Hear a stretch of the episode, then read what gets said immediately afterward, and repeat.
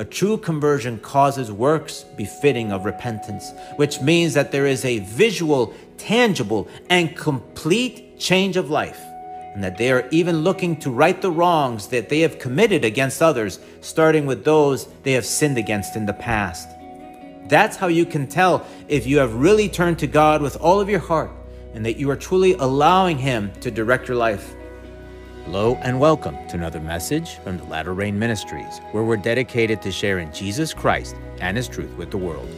Today we'll be talking about a change in life. People need to get to a point where a complete change must take place in them, not for the sake of making certain adjustments or improvements, but to alter the course to a certain and eternal death. When Christ is not at the center of a person, when he is not effectively leading every single aspect, there can be no eternal life. So there must be a change in life. There must be a complete transformation. Today's message is inspired on Acts chapter 26, verses 1 through 23.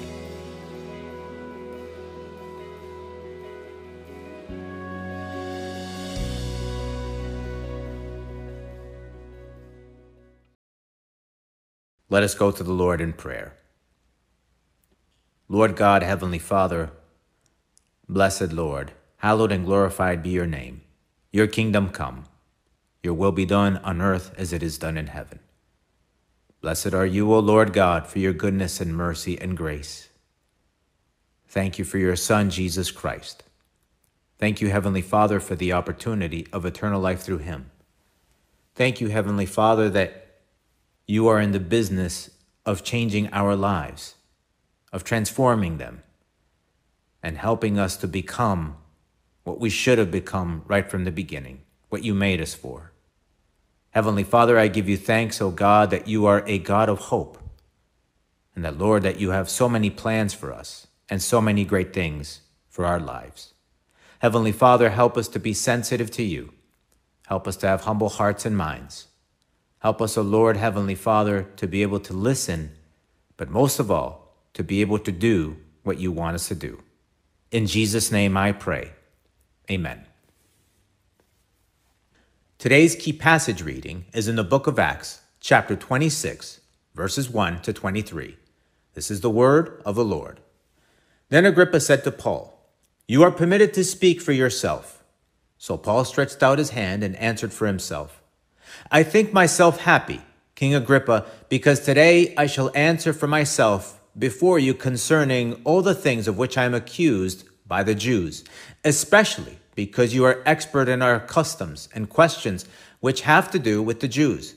Therefore, I beg you to hear me patiently. My manner of life from my youth, which was spent from the beginning among my own nation at Jerusalem, all the Jews know. They knew me from the first if they were willing to testify that according to the strictest sect of our religion, I lived a Pharisee. And now I stand and am judged for the hope of the promise made by God to our fathers. To this promise, our 12 tribes, earnestly serving God night and day, hope to attain. For this hope's sake, King Agrippa, I am accused by the Jews. Why should it be thought incredible by you that God raises the dead? Indeed, I myself thought I must do many things contrary to the name of Jesus of Nazareth. This I also did in Jerusalem, and many of the saints I shut up in prison, having received authority from the chief priests. And when they were put to death, I cast my vote against them. And I punished them often in every synagogue, and compelled them to blaspheme. And being exceedingly enraged against them, I persecuted them even to foreign cities. While thus occupied, as I journeyed to Damascus with authority and commission from the chief priests, at midday, O king, along the road I saw light from heaven, brighter than the sun, shining around me and those who journeyed with me. And when we all had fallen to the ground, I heard a voice speaking to me and saying in the Hebrew language, Saul, Saul, why are you persecuting me? It is hard for you to kick against the goads. So I said, Who are you, Lord? And he said, I am Jesus, whom you are persecuting. But rise and stand on your feet, for I have appeared to you for this purpose, and to make you a minister and a witness both of the things which you have seen and of the things which I will yet reveal to you. I will deliver you from the Jewish people as well as from the Gentiles, to whom I now send you, to open their eyes, in order to turn them from darkness to light, and from the power of Satan to God, that they may receive forgiveness of sins and an inheritance among those who are sanctified by faith in me. Therefore, King Agrippa, I was not disobedient to the heavenly vision, but declared first to those in Damascus and in Jerusalem, and throughout all the region of Judea, and then to the Gentiles, that they should repent, turn to God, and do works befitting repentance. For these reasons, the Jews seized me in the temple and tried to kill me. Therefore, having obtained help from God, to this day I stand, witnessing both to small and great, saying no other things than those which the prophets and Moses said would come, that the Christ would suffer, that he would be the first to rise from the dead, and would proclaim light to the Jewish people and to the Gentiles. One of the things we should look at first is what caused this change in Paul? What made him convert? We can say quite confidently that Paul finally paid attention. Now, someone might say, it seems like God made a direct and miraculous call to Paul that was unavoidable. And yes, God's call to Paul was very obvious, but there is one thing that we need to mention, and that is that God calls people all of the time, and it is very obvious. In Romans chapter 1, verse 20, which we read many times, it says, For since the creation of the world, his invisible attributes are clearly seen, being understood by the things that are made, even his eternal power and Godhead, so that they are without excuse. God is calling all people all of the time. The problem is that people are so focused on their own concerns and on fulfilling their own desires that they don't pay attention to things that are incredibly obvious and that affect them personally. There is just too much taken for granted. Every time the sun rises and sets, that is God's way of telling us that He is there and that it is not an accident. From the cosmic to the microscopic, to our own personal subsistence, through every single thing created, God is saying, Here I am to everyone. Someone might say, How does God affect me personally? And the answer is that everything within you and around you consists and exists because God wills it because of God's say so. In Colossians chapter 1, it says, For by him all things were created that are in heaven and that are on earth, visible and invisible, whether thrones or dominions or principalities or powers. All things were created through him and for him. And he is before all things, and in him all things consist.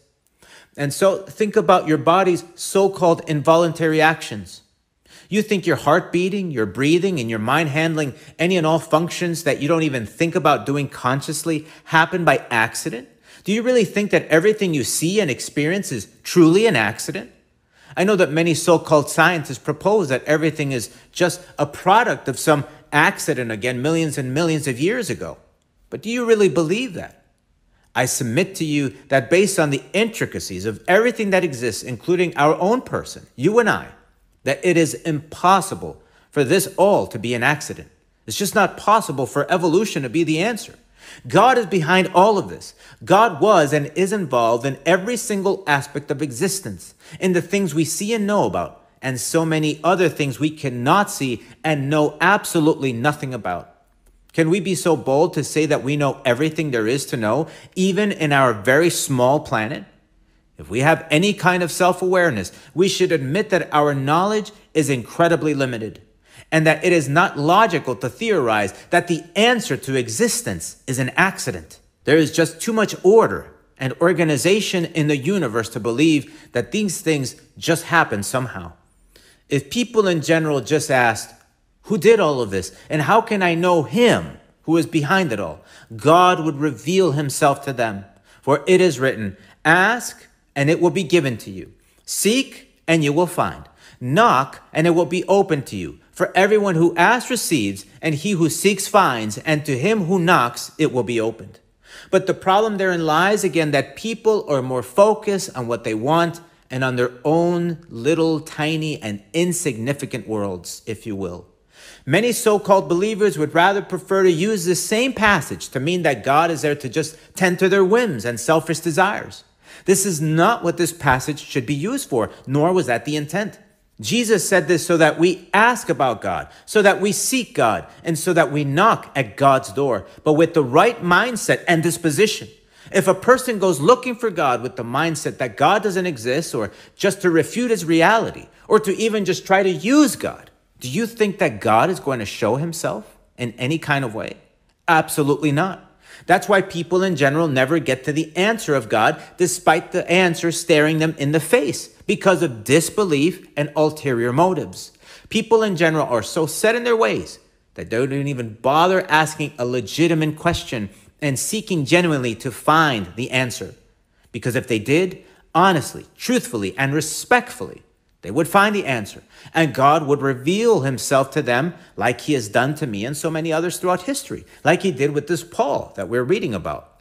Revelations chapter 30, verse 20 tells us what God does day in and day out to everyone, where it says, Behold, I stand at the door and knock. If anyone hears my voice and opens the door, I will come into him and dine with him, and he with me. This is something that we need to understand also as a group. We are talking about the God of the universe and not some guy. Let's put this in terms that we can hopefully understand. All of our own prime ministers and presidents and other high governing individuals are people just like you and me, right? They are made of the same flesh and have the same blood. In summary, they are people. Yet, even though they are people because of their position and so on, do you think anyone can just show up and tell them what's what? Can I just walk up to the White House unannounced without any kind of prior authorization and tell President Biden what he should or should not do? If I try to do that, I don't think I will even make it past the gate, especially if I try it by force. There are all kinds of protocols and security that need to be dealt with. And even then, I just can't tell someone in power what to do or not do. Now imagine the God of the universe, the God that has made everything and is over everything, the God that has the right and power to either let you into heaven or cast you into hell for all eternity. Should we even think about approaching him with some kind of wrong and or disrespectful attitude? In the interest of self-preservation, I would strongly recommend to approach the living God with the utmost respect. Jesus is not anymore the humble human form that came to die on the cross. Ladies and gentlemen, he is not hanging on the cross anymore. He is not even in the tomb. He is sitting at the right hand of the throne of God in his immovable and unshakable place for all eternity. As the King of kings and the Lord of lords, he is the one who was and is and is to come, the one who reigns forever and ever. This is why it is written, and do not fear those who kill the body, but cannot kill the soul, but rather fear him who is able to destroy both soul and body in hell. Who is he talking about here? He is talking about God. We need to fear God for our own good. Faith and humbleness are the key to everything divine and eternal with the Lord. So it is not just about believing in God, but we must approach Him with the right disposition, with extreme humbleness. So, what really changed Paul's life?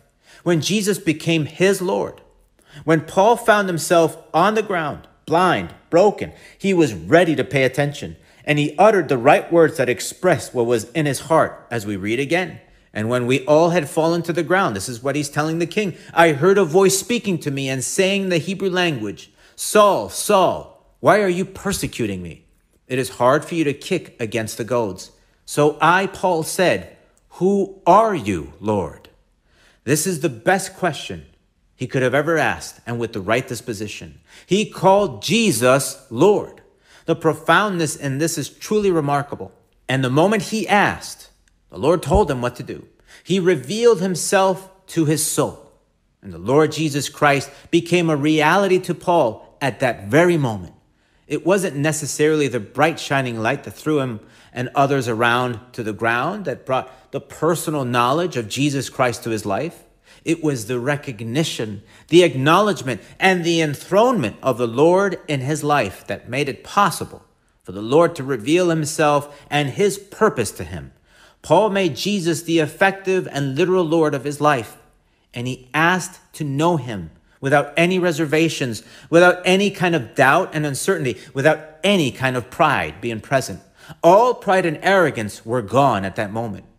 I can tell you this because I came to know the Lord personally, not through a shining bright light, but when I saw my world shaken and falling apart, when I saw my family breaking apart and my health deteriorating, where all hope was lost.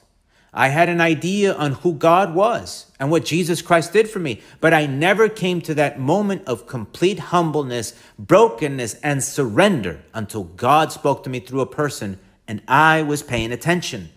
I was ready to listen. I wasn't ignoring God anymore. I wasn't taking for granted what the cross meant anymore. My fallen and broken condition helped me to be 100% attentive to God when He spoke to me through this stranger that I had never met before in my life.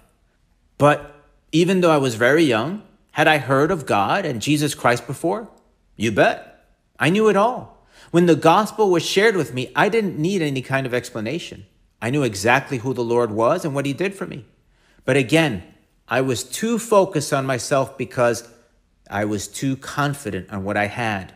I didn't even feel curious because I was so arrogant and spoiled and like that blind, deaf, and dumb to my true fallen state.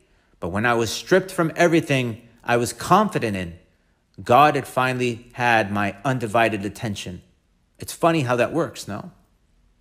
Does God want to break us down, make our lives difficult and painful so that we can come to at least ask who He is? Absolutely not.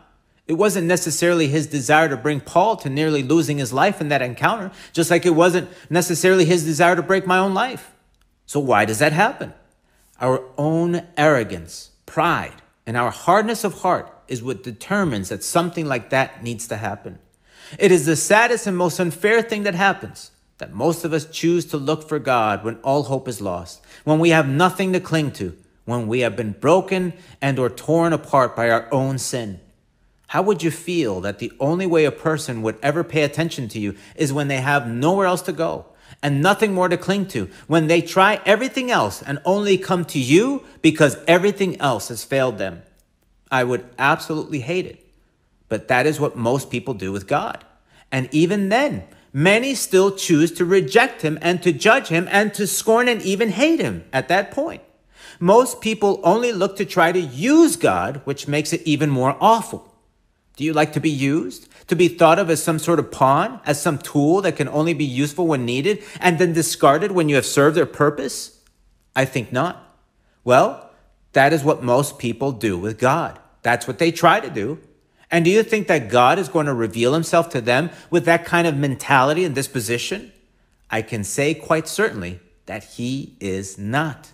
He is good and full of love, but he is also worthy. God is God.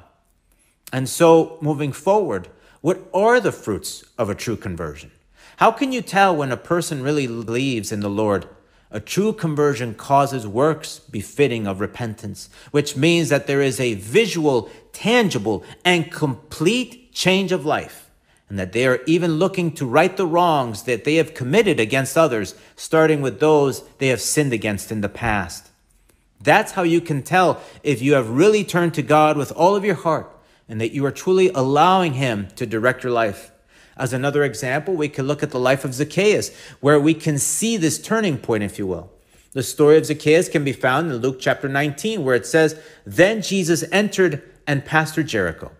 Now behold, there was a man named Zacchaeus, who was a chief tax collector, and he was rich. And he sought to see who Jesus was, but could not because of the crowd, for he was of short stature. So he ran ahead and climbed up into a sycamore tree to see him, for he was going to pass that way. And when Jesus came to the place, he looked up and saw him and said to him, Zacchaeus, make haste and come down, for today I must stay at your house. So he made haste and came down and received him joyfully. But when they saw it, they all complained, saying, He has gone to be a guest with a man who is a sinner. Then Zacchaeus stood and said to the Lord, Look, Lord, I give half of my goods to the poor, and if I have taken anything from anyone by false accusation, I restore fourfold. And Jesus said to him, Today salvation has come to this house, because he also is a son of Abraham. For the Son of Man has come to seek and to save that which was lost. Now, notice that Jesus said that Today, salvation has come to this house when he heard what Zacchaeus said about giving half of his goods to the poor and restoring fourfold if he took anything that he wasn't supposed to, if he stole from anyone. When Zacchaeus said that, that is when Jesus declared that salvation had come, when there was a change in life, when there was a desire and decision made to right any wrongs. Are you looking to right the wrongs that you have committed, that you have done? Are you looking to repay with good those people you may have wronged in the past somehow? In Luke chapter 3, it says, Then he, this is John the Baptist, said to the multitudes that came out to be baptized by him, Brood of vipers, who warned you to flee from the wrath to come? Therefore bear fruits worthy of repentance, and do not begin to say to yourselves, We have Abraham as our father. For I say to you that God is able to raise up children to Abraham from these stones. And even now the axe is laid to the root of the trees. Therefore, every tree which does not bear good fruit is cut down and thrown into the fire. There needs to be a change in life. We can't continue practicing sin. We need to turn away from our sinful ways. And when we first initially come to the Lord, we need to not only turn from our sins, but we need to look to right the wrongs we have committed to others. When we sin, we usually hurt people along the way. If we have stolen from someone, we should try to return what we have stolen. If we have hurt people somehow, we should try to somehow repair that hurt. If we have broken relationships wrongfully through adultery or lying, we should go back to that person we've hurt to acknowledge what was done wrong and to try to at least make up for the heartache that was caused. There are many ways to show fruits worthy of repentance. But above all, when we have sinned against the Lord, we should learn to return his love to him, like Paul did.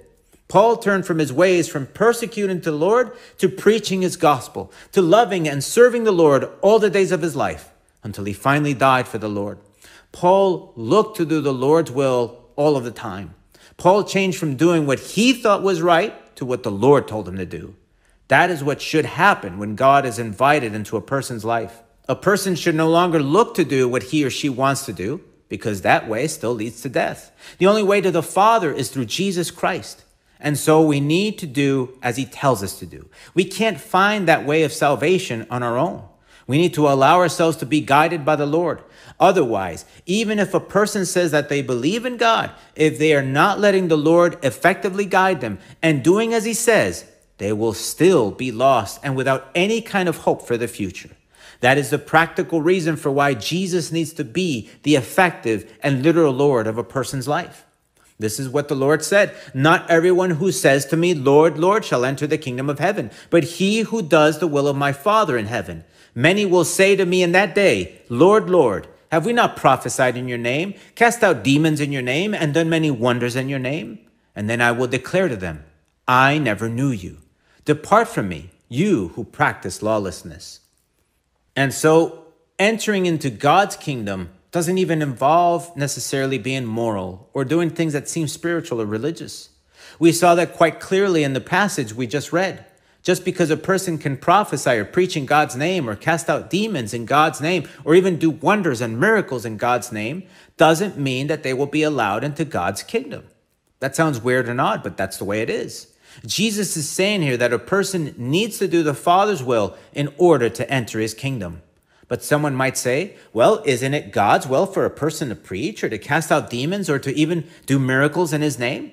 And the answer is yes. But the main thing is that a person needs to do whatever they're going to do for the right reasons and under the authority and guidance of the Lord Jesus Christ.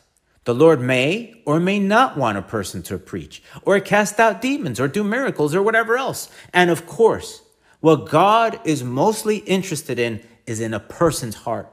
He is more concerned over the why they are doing things. Are they doing whatever they are doing because they love the Lord or for some other reason? This is what the Lord says. The heart is deceitful above all things and desperately wicked. Who can know it?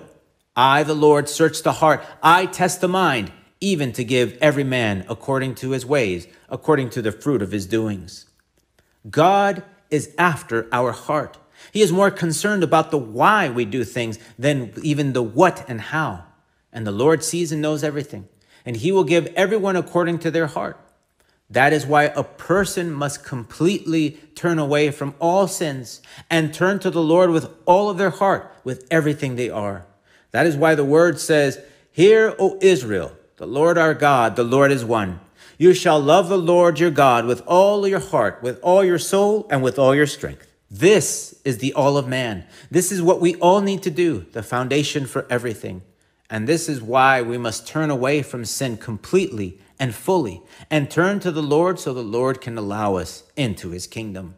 This is the way a person's life can truly be changed, transformed, and made completely new. And this is the only way that God will reveal himself to you when this decision, this choice is made with all of your heart. This is how a life changes forever.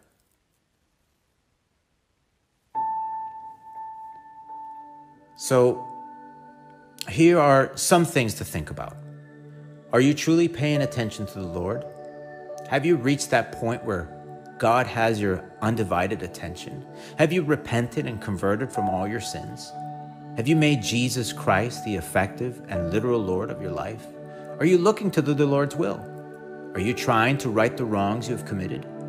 These are all things that need to happen in a person's life so that they can effectively change and become a new person, a new creature in Christ. Is it easy? No. But this is what it takes to deny oneself if we want to follow Jesus Christ. The Lord said this If anyone desires to come after me, let him deny himself and take up his cross daily and follow me. For whoever desires to save his life will lose it, but whoever loses his life for my sake will save it. We must deny ourselves. We must let go of our sinful ways and look to do the Father's will under the Lord's complete supervision. This is the only way we can have eternal life. Jesus said, I am the way, the truth, and the life. No one comes to the Father except through me. Jesus is the only way, and so Jesus must become our all, our priority. He must take precedence over everything. It can't be, I'm just going to add Jesus into my life. He is not an addition or an accessory. He must become the center of your life, and everything else must become a distant second. The word says, Seek ye first the kingdom of God. You see, God is in the business of changing lives and doing incredible and impossible transformations. He wants to create fresh and new beginnings for people so that all can be transformed from death to life. He is in the business of resurrecting souls that are dead in sins. For it also says, For all have sinned and fall short of the glory of God. But the word also says, For the wages of sin is death, but the gift of God is eternal life in Christ Jesus our Lord. We deserve to die eternally for our sins, whether there are a lot of sins or a few sins.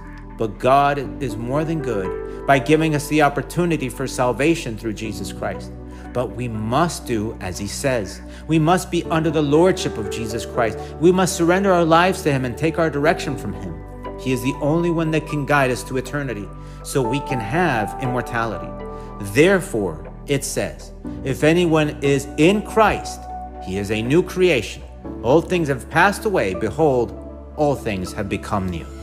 I urge you today that if you have not yet made a decision to turn away from all of your sins and to receive Christ, to become one with Christ, to follow the Lord, make that decision right now.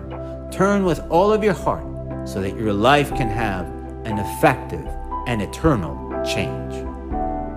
Let us pray. Lord, Heavenly Father, thank you, O God, because you want to take us away from our fallen state. You want to make us new people, different people, people that can have eternal life. Thank you, O Lord, because you do not repay us according to our sins. But Lord, you have mercy on us, you have grace on us, and you give us the opportunity to turn away and to follow you with all of our hearts. Thank you, O Lord, Heavenly Father, that you have made it possible through your Son, Jesus Christ.